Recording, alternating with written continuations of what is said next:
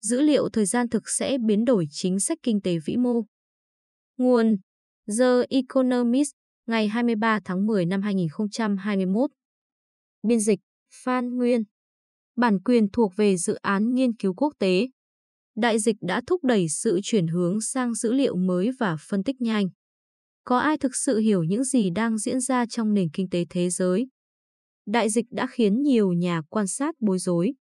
Ít ai dự đoán được giá dầu lên mức 80 đô la, chưa nói đến các đội tàu container đang chở bên ngoài các cảng của California và Trung Quốc. Khi COVID-19 xuất hiện vào năm 2020, các nhà kinh tế đã dự báo quá cao tỷ lệ thất nghiệp vào cuối năm.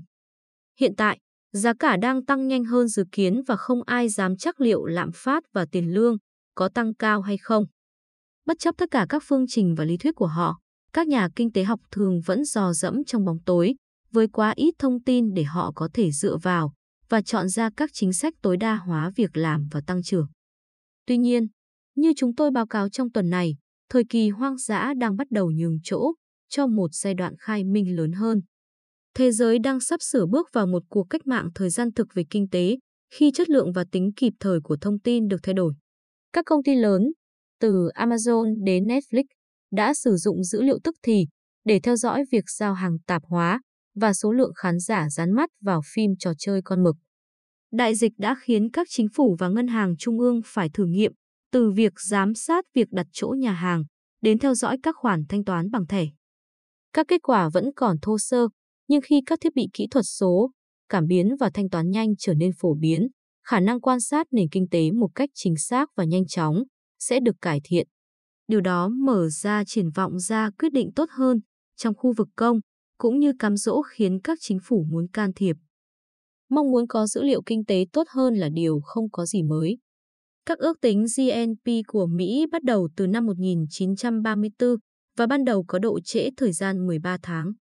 Hồi những năm 1950, chàng thanh niên Alan Greenspan, sau này là Chủ tịch Cục Dự trữ Liên bang, đã theo dõi lưu lượng xe ô tô chở hàng để đưa ra những ước tính ban đầu về sản lượng thép. Kể từ khi Walmart đi tiên phong, trong quản lý chuỗi cung ứng vào những năm 1980, các ông chủ của khu vực tư nhân đã coi dữ liệu kịp thời là một lợi thế cạnh tranh. Nhưng khu vực công đã chậm đổi mới cách thức hoạt động. Các số liệu chính thức mà các nhà kinh tế theo dõi, ví dụ như GDP hoặc việc làm, có độ trễ hàng tuần hoặc hàng tháng và thường được sửa đổi đáng kể. Năng suất cần nhiều năm mới được tính toán chính xác. Cũng không có gì là quá khi nói rằng các ngân hàng trung ương đang bay mà không thấy đường. Dữ liệu kém và trễ có thể dẫn đến lỗi chính sách, gây thiệt hại hàng triệu việc làm và hàng nghìn tỷ đô la sản lượng bị mất. Cuộc khủng hoảng tài chính sẽ ít có hại hơn rất nhiều nếu Cục Dự trữ Liên bang cắt giảm lãi suất xuống gần bằng không vào tháng 12 năm 2007. Khi nước Mỹ đã bước vào suy thoái, thay vì vào tháng 12 năm 2008, khi các nhà kinh tế cuối cùng nhìn thấy điều đó trong các số liệu. Dữ liệu chắp vá về một nền kinh tế phi chính thức rộng lớn và các ngân hàng kém cỏi đã khiến các nhà hoạch định chính sách Ấn Độ gặp khó khăn hơn trong việc chấm dứt một thập kỷ mất mát do tăng trưởng thấp của nước này. Ngân hàng Trung ương châu Âu đã tăng lãi suất một cách sai lầm vào năm 2011 trong bối cảnh lạm phát tạm thời bùng nổ, đẩy khu vực đồng euro trở lại suy thoái. Hiện nay, Ngân hàng Trung ương Anh có thể sắp mắc một sai lầm tương tự. Tuy nhiên, đại dịch đã trở thành chất xúc tác cho thay đổi. Không có thời gian chờ đợi các cuộc khảo sát chính thức để biết ảnh hưởng của virus hoặc các đợt phong tỏa, các chính phủ và ngân hàng trung ương đã thử nghiệm bằng cách theo dõi điện thoại di động, thanh toán không tiếp xúc và việc sử dụng động cơ máy bay theo thời gian thực. Thay vì nhốt mình trong phòng làm việc nhiều năm để viết cuốn lý thuyết chung tiếp theo, các nhà kinh tế học ngôi sao ngày nay, chẳng hạn như Raju Chetty tại Đại học Harvard, điều hành các phòng thí nghiệm có đội ngũ nhân viên giỏi để thu thập dữ liệu. Các công ty như JP Morgan Chase đã mở kho dữ liệu về số dư ngân hàng và hóa đơn thẻ tín dụng, giúp tiết lộ liệu mọi người đang tiêu tiền hay tiết kiệm. Những xu hướng này sẽ gia tăng khi công nghệ thâm nhập vào nền kinh tế. Một tỷ lệ chi tiêu lớn hơn đang chuyển sang trực tuyến và các giao dịch đang được xử lý nhanh hơn. Theo McKinsey, một công ty tư vấn, thanh toán theo thời gian thực đã tăng 41% trong năm 2020, Ấn Độ có tới 25,6 tỷ giao dịch như vậy. Ngày càng có nhiều máy móc và đồ vật được trang bị cảm biến, bao gồm cả các container vận chuyển riêng lẻ, có thể giúp chúng ta hiểu rõ hơn tình trạng tắc nghẽn chuỗi cung ứng.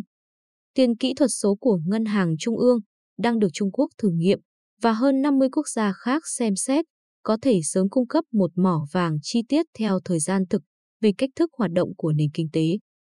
Dữ liệu kịp thời sẽ làm giảm nguy cơ mắc lỗi chính sách. Ví dụ, sẽ dễ dàng hơn khi đánh giá việc sụt giảm hoạt động nào đó có đang trở thành một cơn suy thoái hay không. Và các đòn bẩy mà chính phủ có thể sử dụng cũng sẽ được cải thiện. Các ngân hàng trung ương cho rằng phải mất 18 tháng hoặc hơn để các điều chỉnh lãi suất có hiệu lực đầy đủ. Tuy nhiên, Hồng Kông đang thử nghiệm việc phát tiền mặt cho dân thông qua vì kỹ thuật số và số tiền này sẽ không thể sử dụng nếu để quá hạn do không được chi tiêu nhanh chóng. Tiền kỹ thuật số của Ngân hàng Trung ương có thể cho phép lãi suất giảm xuống sâu dưới mức âm. Dữ liệu tốt trong các cuộc khủng hoảng có thể cho phép các hỗ trợ được nhắm mục tiêu chính xác hơn. Hãy tưởng tượng, các khoản vay chỉ dành cho các công ty có bảng cân đối kế toán mạnh, nhưng có vấn đề thanh khoản tạm thời. Thay vì các khoản thanh toán phúc lợi toàn dân lãng phí, được thực hiện thông qua các cơ quan quản lý an sinh xã hội, người nghèo có thể được hưởng các khoản thu nhập bổ sung nếu họ bị mất việc làm, được trả vào ví điện tử mà không cần bất kỳ thủ tục giấy tờ nào. Cuộc cách mạng thời gian thực hứa hẹn sẽ giúp các quyết định kinh tế được đưa ra chính xác, minh bạch và dựa trên quy tắc hơn. Nhưng nó cũng mang đến những rủi ro. Các chỉ số mới có thể bị hiểu sai, liệu suy thoái kinh tế toàn cầu đang bắt đầu diễn ra hay chỉ là việc Uber bị mất thị phần. Chúng không mang tính đại diện hơn hoặc hoàn toàn không gây nhận định thiên lệch như các cuộc điều tra công phu của các cơ quan thống kê. Các công ty lớn có thể tích trữ dữ liệu, mang lại cho họ một lợi thế không công bằng. Các công ty tư nhân như Facebook vốn đã ra mắt một ví kỹ thuật số trong tuần này, một ngày nào đó có thể có cái nhìn sâu sắc hơn về chi tiêu của người tiêu dùng so với Cục Dự trữ Liên bang. Mối nguy hiểm lớn nhất là sự kiêu ngạo. Với khả năng nhìn thấy bức tranh toàn cảnh về nền kinh tế, các chính trị gia và quan chức sẽ bị cám dỗ trong việc tưởng tượng rằng họ có thể nhìn xa về tương lai hoặc muốn nhào nặn xã hội theo ý muốn của họ nhằm tạo lợi thế cho các nhóm cụ thể. Đây là giấc mơ của Đảng Cộng sản Trung Quốc. Đảng đang tìm cách tiến hành một hình thức kế hoạch hóa tập trung kỹ thuật số. Trên thực tế, không có lượng dữ liệu nào đủ lớn để có thể dự đoán tương lai một cách đáng tin cậy. Các nền kinh tế năng động và phức tạp không chỉ phụ thuộc vào các doanh nghiệp lớn, mà còn dựa vào hành vi tự phát của hàng triệu công ty và người tiêu dùng độc lập. Kinh tế học tức thời không phải chỉ là về khả năng thấu thị hay toàn trí. Thay vào đó, lợi ích tiềm tàng của nó là một điều thân thuộc, nhưng có tính cách mạng, khả năng ra quyết định tốt hơn, kịp thời hơn và hợp lý hơn.